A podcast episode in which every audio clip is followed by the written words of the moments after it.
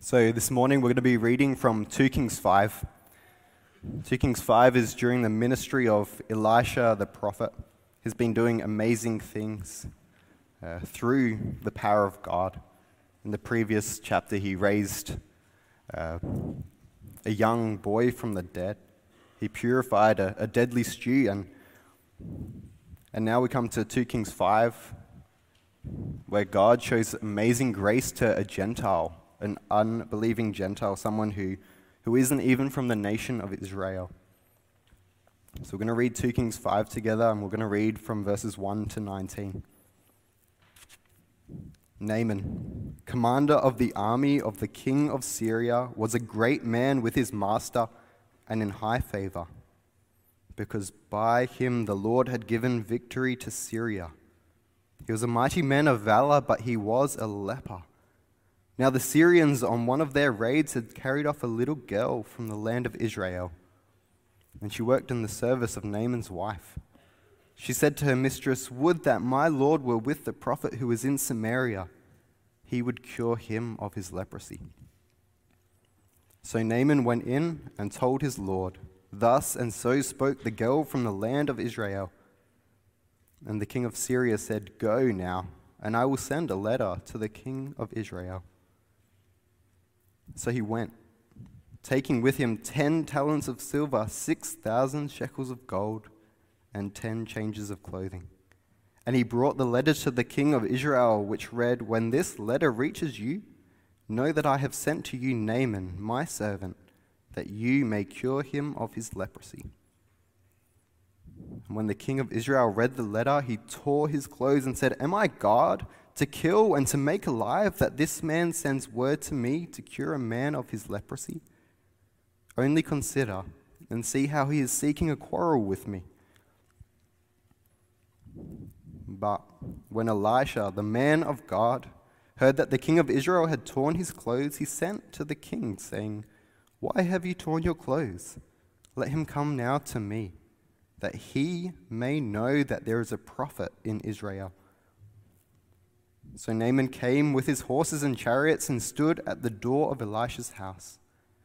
And Elisha sent a messenger to him, saying, Go and wash in the Jordan seven times, and your flesh shall be restored, and you shall be clean. But Naaman was angry and went away, saying, Behold, I thought that he would surely come out to me and stand and call upon the name of the Lord his God and wave his hand over the place and cure the leper. Are not Abana and Pharpar, the rivers of Damascus, better than all the waters of Israel? Could I not wash in them and be clean? So he turned and went away in a rage. But his servants came near and said to him, My father, it is a great word the prophet has spoken to you. Will you not do it? Has he actually said to you, Wash and be clean?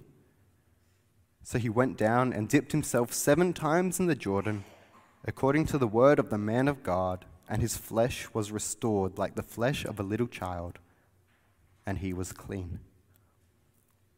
Then he returned to the man of God, he and all his company, and he came and stood before him, and he said, Behold, I know that there is no God in all the earth but in Israel. So accept now a present from your servant. But he said, As the Lord lives, before whom I stand, I will receive none. And he urged him to take it, but he refused. Then Naaman said, If not, please let there be given to your servant two mule loads of earth.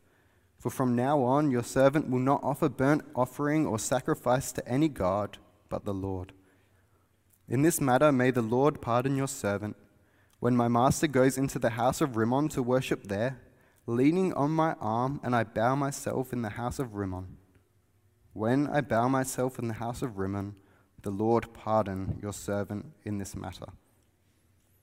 He said to him, Go in peace.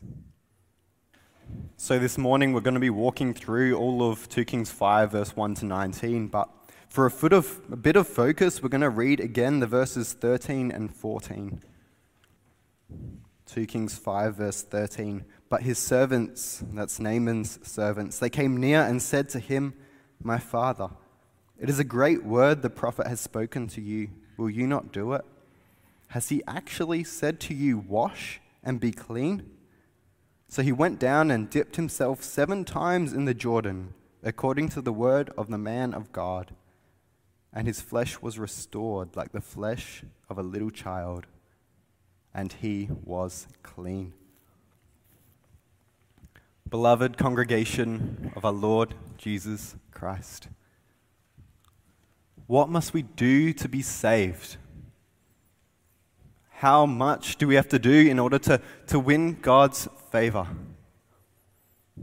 It's an interesting question to think about because throughout the Bible, we're, we're seemingly given contradictory answers. On the one hand, salvation is promised to, to everyone who believes. So you have to believe, it's something you have to do.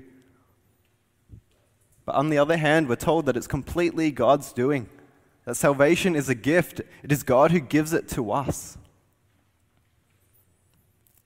So when we ask a question such as, What must we do to be saved? Perhaps we're not even starting with the right starting point. We should be starting with God. What has God done? And then we can go from there. Because after all, salvation is a free gift from God. I'm sure you all know the beautiful words from Ephesians 2 For by grace you have been saved, and, and this isn't your own doing, this is a gift of God. Loved, loved of God, we're all in need of this grace. And this grace comes, comes only from God. And in our text, Naaman, Naaman the Syrian, he also is in need of God's grace. And on his journey to, to believing in the one only true God, he struggles with this reality. Reality that, that salvation is a free gift. He, he tries to buy salvation. He repeatedly tries to get cleansing in the way that he wants. But in our text, God is showing us his way of salvation. He shows us that salvation comes completely and totally from him alone. We're going to see that today under this theme wash and be clean. We'll consider God's free gift of grace as we look at Naaman's worry, the leprosy that he had. Then we'll look at the way that Naaman was washed. And finally, we'll see how Naaman responded in worship. So, to start off, we're going to have a look at the main character of this story, Naaman, and we'll see what his worry was. So we read in verse 1 that, that Naaman is a commander of the army of the king of Syria. And so, to put this in a bit of context, we'll, we'll think about what, what this means. So, so, Syria, they're fierce rivals with Israel at this time. They're, they're in the middle of a, of a fairly long war. And Syria, they're, they're well on top at this time. Syria is the arch enemy, and Israel despised them. Recently, Syria had gone out on raids against Israel, and they didn't just take gold, silver, and weapons, they took with them women and children as well. We can see that in our text. Naaman, he took back a young Israelite girl to, to be a servant for his wife. And just think about what that means for a moment.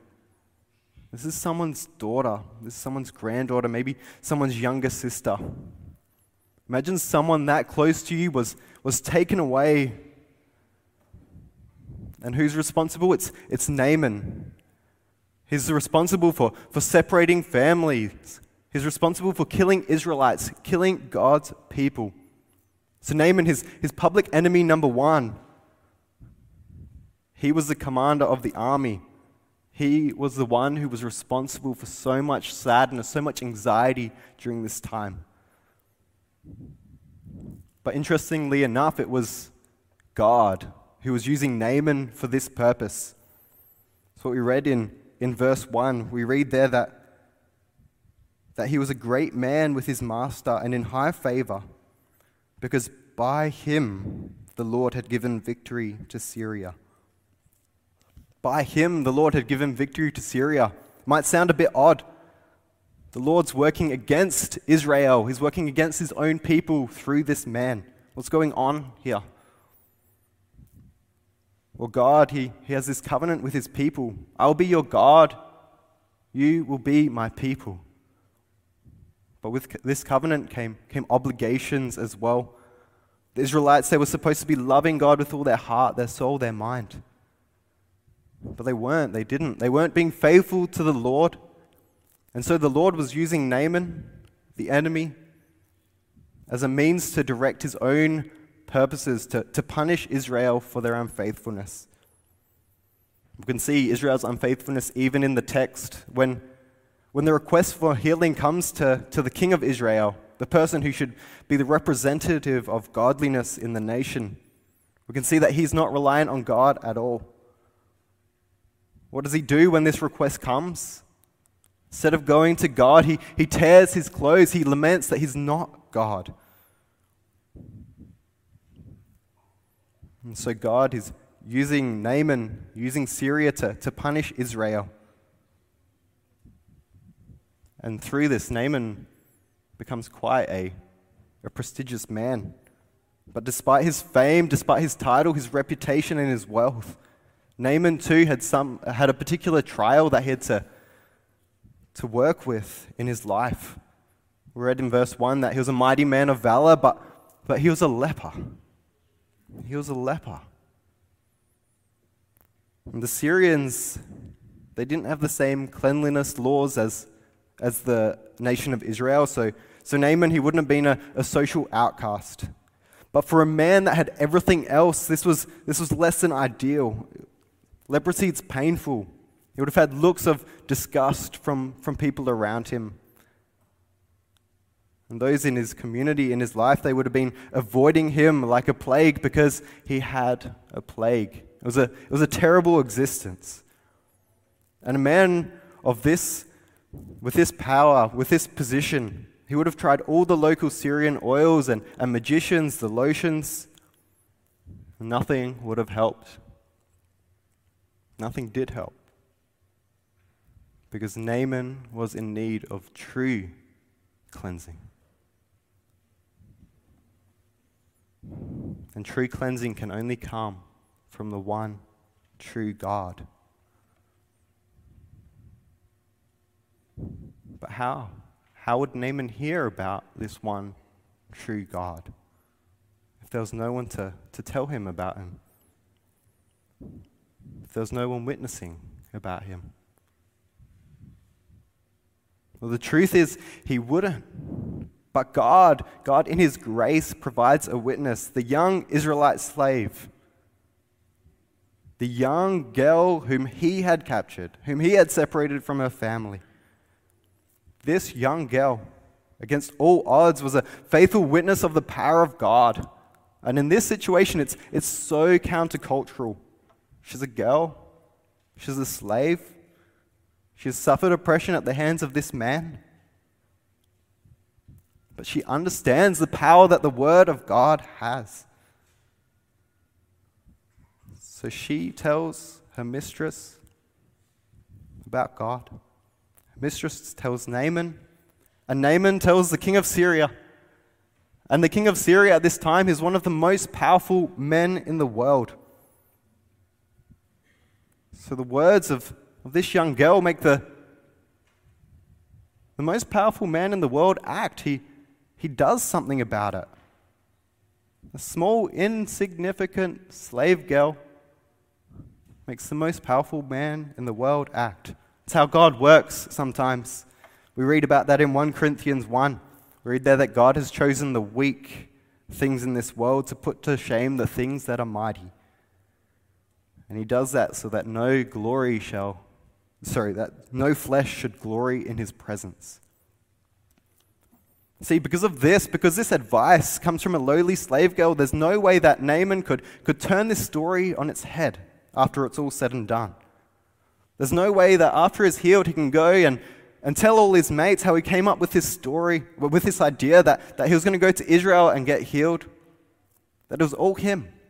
No, it all started with a little slave girl who had faith in the Word of God, who understood the power of the Word of God. And her witness here, it can be such an encouragement for us. Against all odds, In enemy, enemy territory, she shares her faith so that her master, the very man that was responsible for her capture, so that he could be told about the grace of God. There's several lessons in that for us. Are we, are we active in sharing the importance of the Word of God? Do we truly believe the power that the Word has?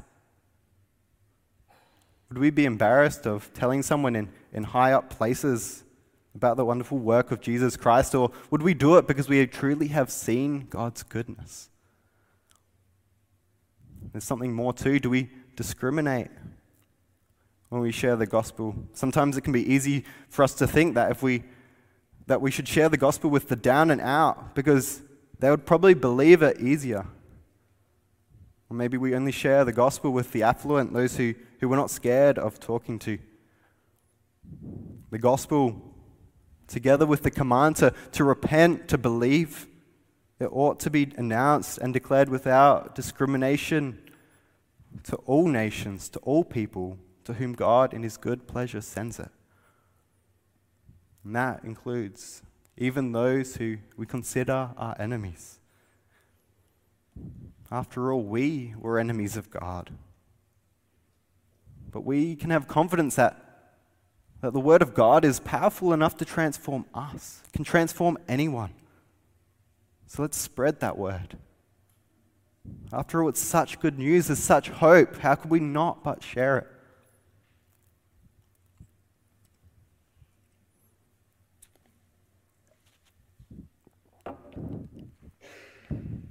Anyway, Naaman's worry, his leprosy, his, his quest for healing, it, it leads him to the king of Israel.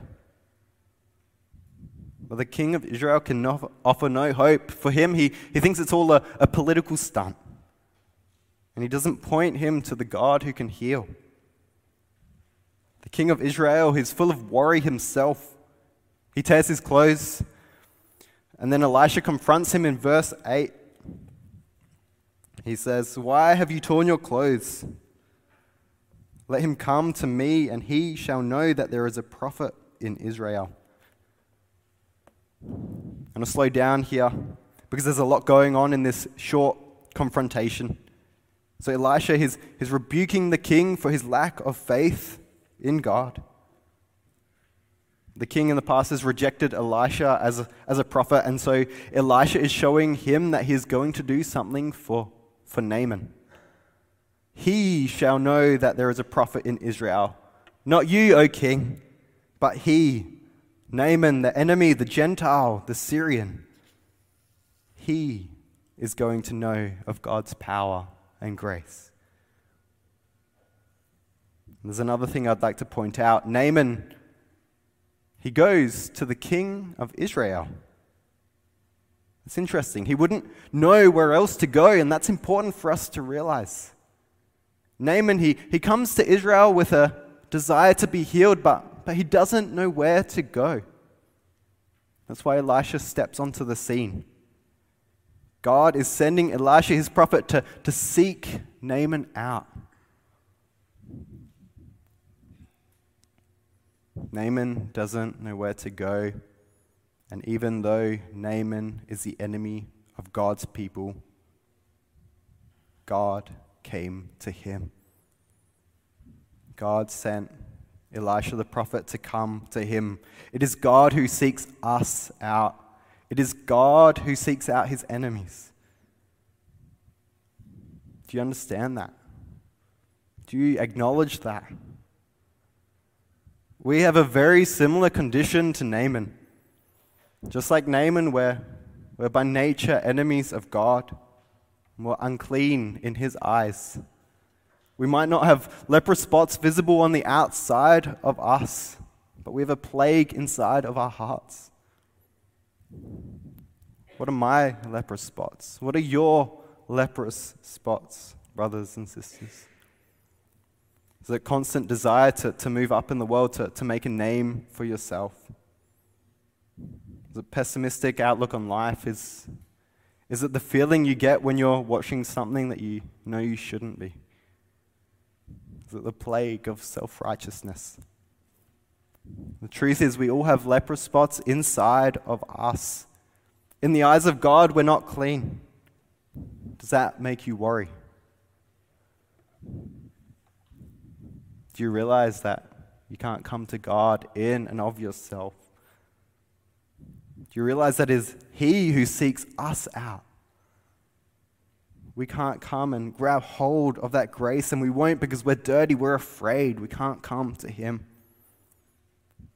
But there's grace and there's hope because God, in His goodness, He comes to us. He comes with a message, He comes with the beautiful words of the gospel. And so God comes to Naaman through his prophet Elisha, and this is God's message for him wash, wash and be clean. And that's what we're going to look at in our second point as we consider Naaman's washing.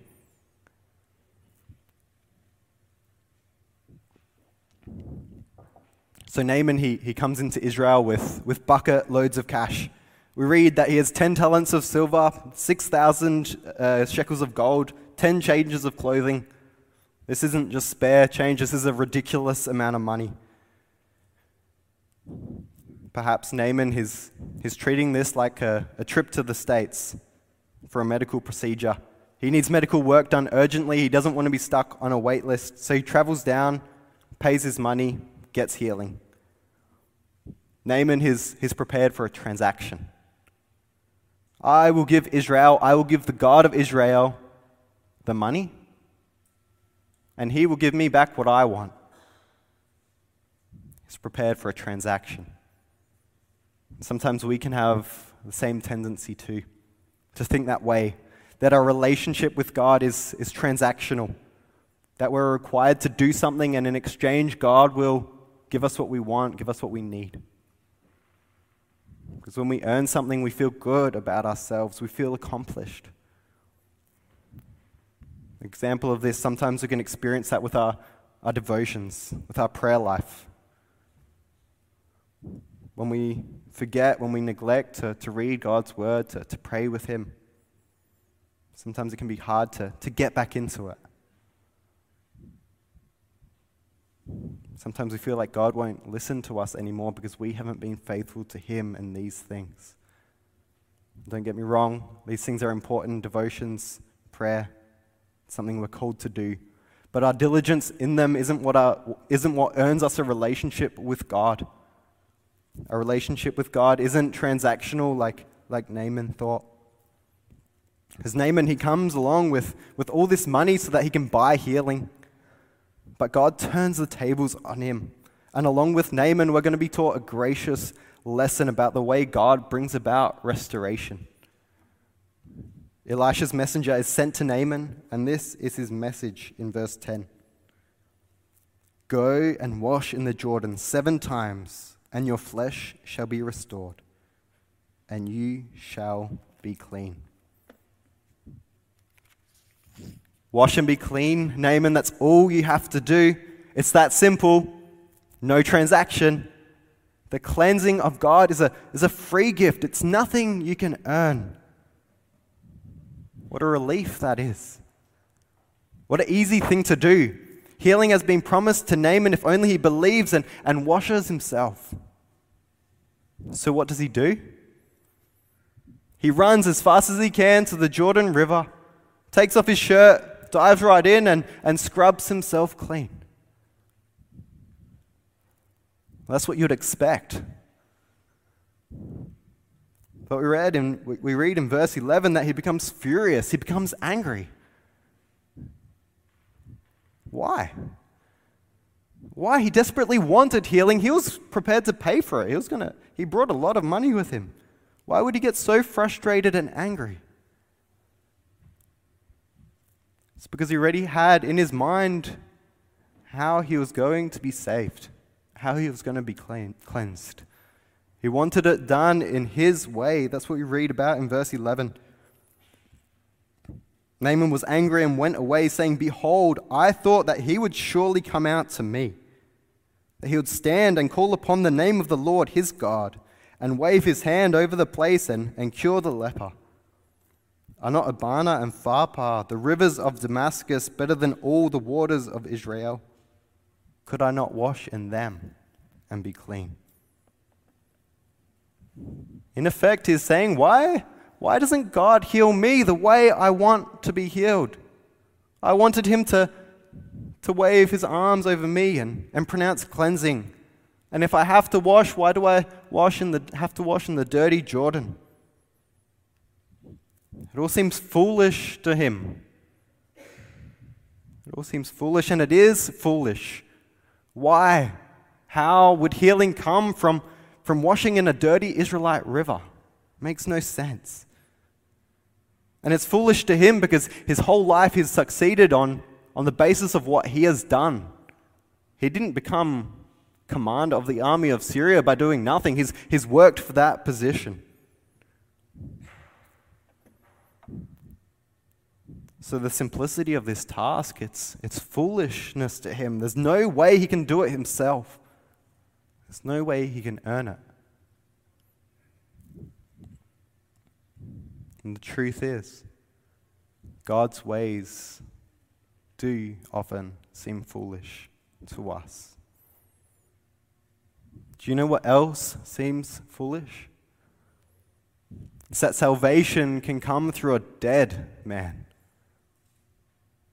That salvation can come through someone who died and didn't just die normally, but died the most humiliating ma- uh, death, cursed, rejected by God, rejected by man. Jesus won salvation for those who believe in him by dying. If you grew up knowing that, it might not sound that strange, but to worship someone who died to save his people, died on a cross, that's, that's foolishness. How can salvation come through a dead person? 1 Corinthians 1 tells us that the message of the cross is foolishness to those who are perishing.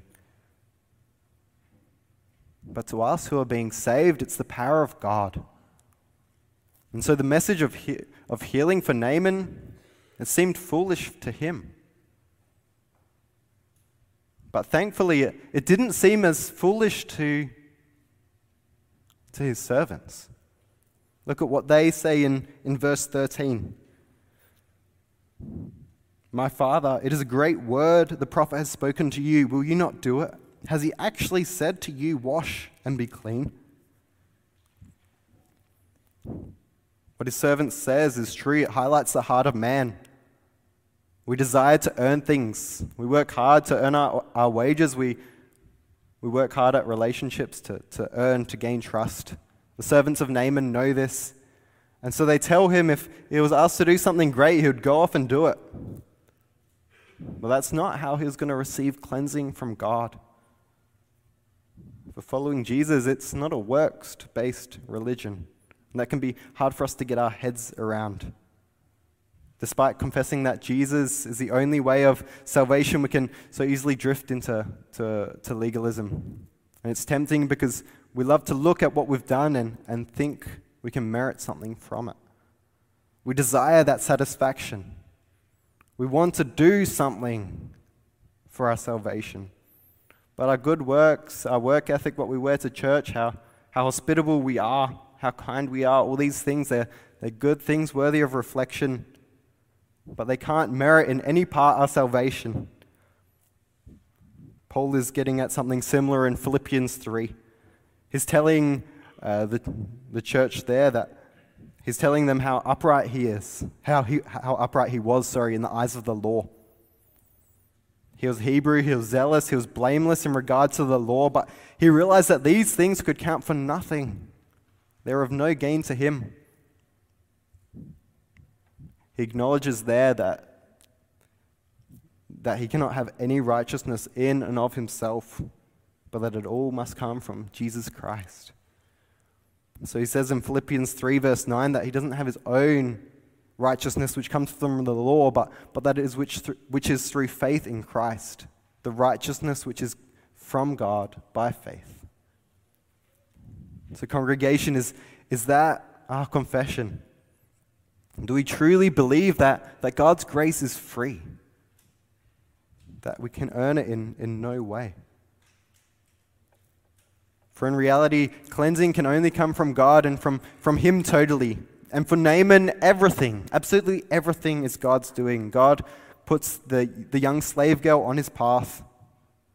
Even though Naaman's a Gentile, an enemy, a Syrian, God seeks him out through the prophet Elisha when Naaman goes to the king. God doesn't accept his money, but, but Naaman is cleansed in God's way. The whole time it's been God acting, it's been God doing the work. And the result? Naaman washes and he becomes clean. Leprosy gone. What a sweet picture that is of the washing we receive in Christ. Our position, our worry, it was far greater than that of Naaman. He had an outward condition, but we have a plague inside of us.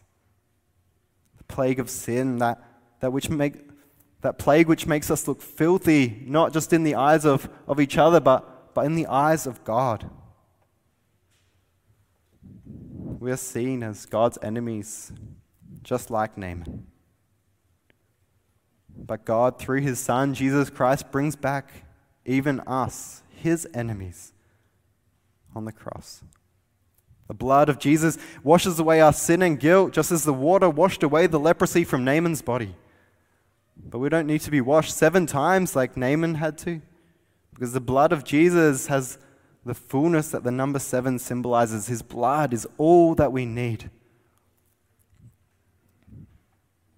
And when we, when we think about this washing, we can see that it's a beautiful picture of, of what baptism is. Baptism, baptism is a sign, it's a seal of what, what Christ has done for us. God's cleansing of Naaman was a, a God to Naaman event. That's the way the grace flowed. It came from God, it went to Naaman. And so it is with baptism. Baptism is a, a God to, to us sign.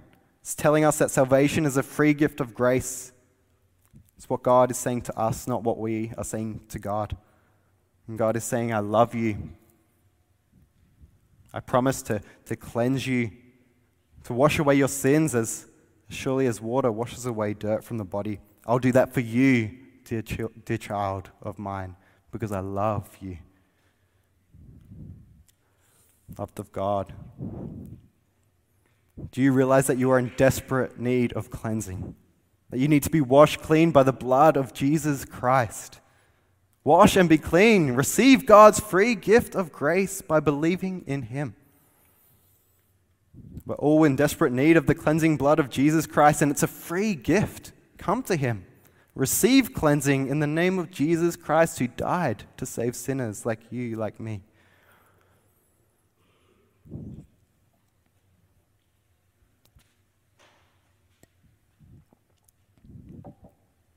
What's also incredible to think about is that even in Old Testament times, God was gathering people for himself from, from all the nations. God's people were Israel, but he was reaching out to Naaman, a Syrian, a foretaste of God reaching out to, to all the nations through his son, Jesus Christ. See, salvation, it's not only for Israelites, but, but for, her, for whoever believes in Jesus Christ, who was washed, made clean by his blood. Jesus, during his earthly ministry, said this to the Israelites in Nazareth. In Luke 4, verse 27, he says, Many lepers were in Israel during the time of Naaman the Syrian. Sorry, during the time of Elisha the prophet. And none of them were cleansed, except Naaman the Syrian. Isn't that amazing? God showed grace and favor to Naaman even though there were other lepers in Israel. God's grace, it, it extends to the whole world that whoever believes in him will be washed clean, made one of his precious children. Do you believe that God can do that for you? He can do that for you through his Son, Jesus. He did it for Naaman. His, his grace is that wide reaching. And when we look at Naaman's response to his washing, we can uh, glean a few lessons as well. It's in the last section of our text from verses 15 to, to 19. What Naaman does in response, it's not necessarily a recipe for, for how we are to worship God, but there are valuable lessons, and we're going to have a look at three ways that, that he worships God. And so, first of all, he, he worships God by confessing his faith. See what he says in front of Elisha, in front of his servants in verse 15. He says, Behold, I know that there is no God in all the earth but in Israel. He has received grace.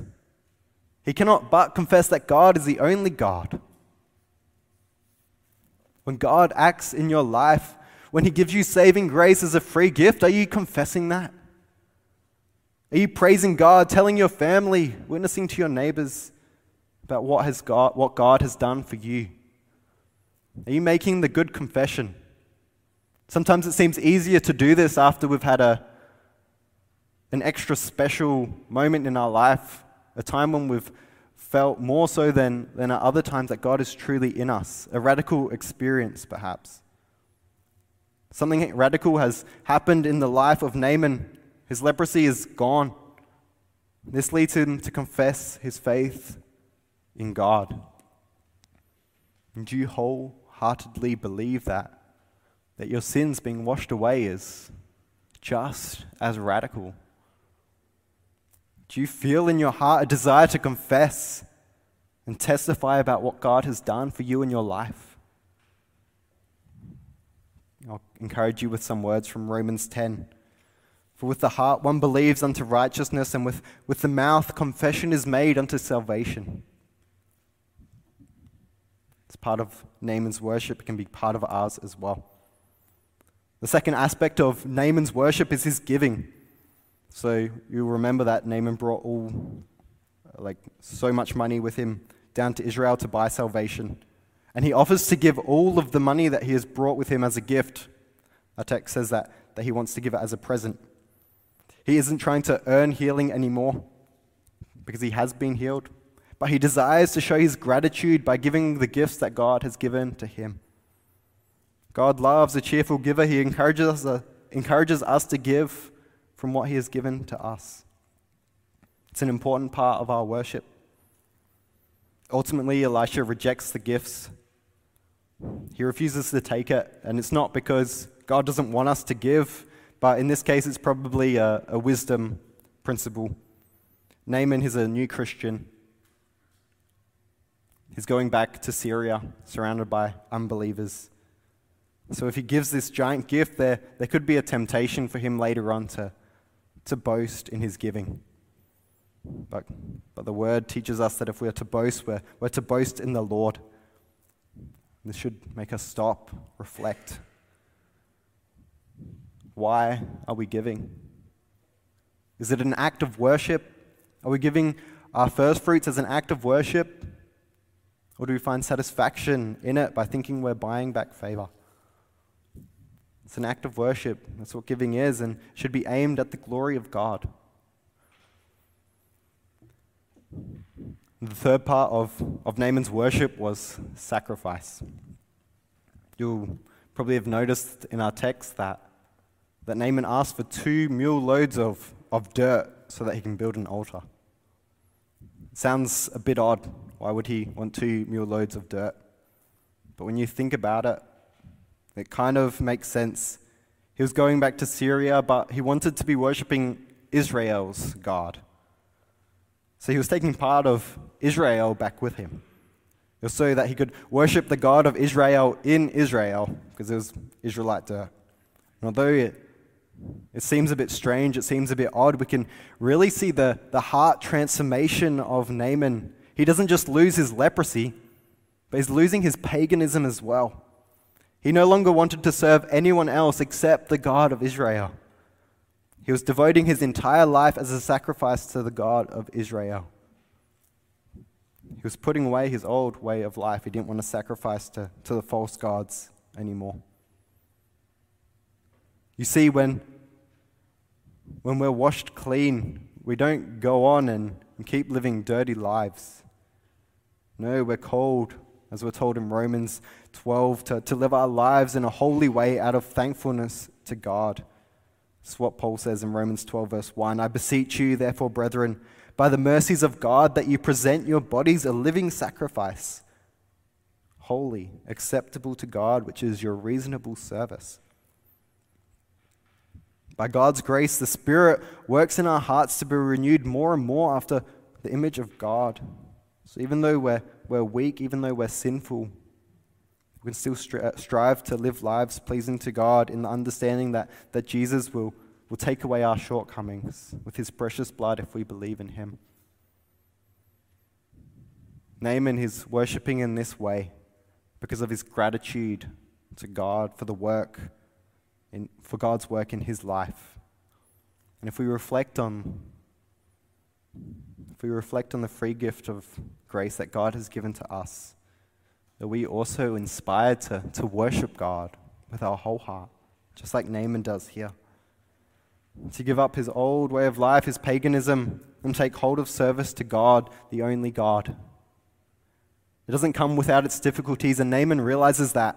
He's in a different time, he's in a different era. And so he confesses that when he goes back to Syria, he might have to bow down to, to the Syrian god Rimmon alongside his king. But he confesses that, that when he does this, his heart isn't worshipping Rimmon. He is there, he's just there to be a, a sidekick to the king, and, and the king would want to bow down and he would be forced down with him. He doesn't want to worship Rimmon. And even for this, he asks for forgiveness. But the focus of 2 Kings 5, which we read today, it's on the wonderful gift of grace, which can only come from our Savior, Jesus Christ. So, despite the worries we face living in this sinful world, the, the pervasive sin of uh, the worries of the pervasive sin in our lives, we can be washed, made clean with the precious blood of Jesus Christ. So let us worship him with our whole bodies for such a beautiful gift. Amen.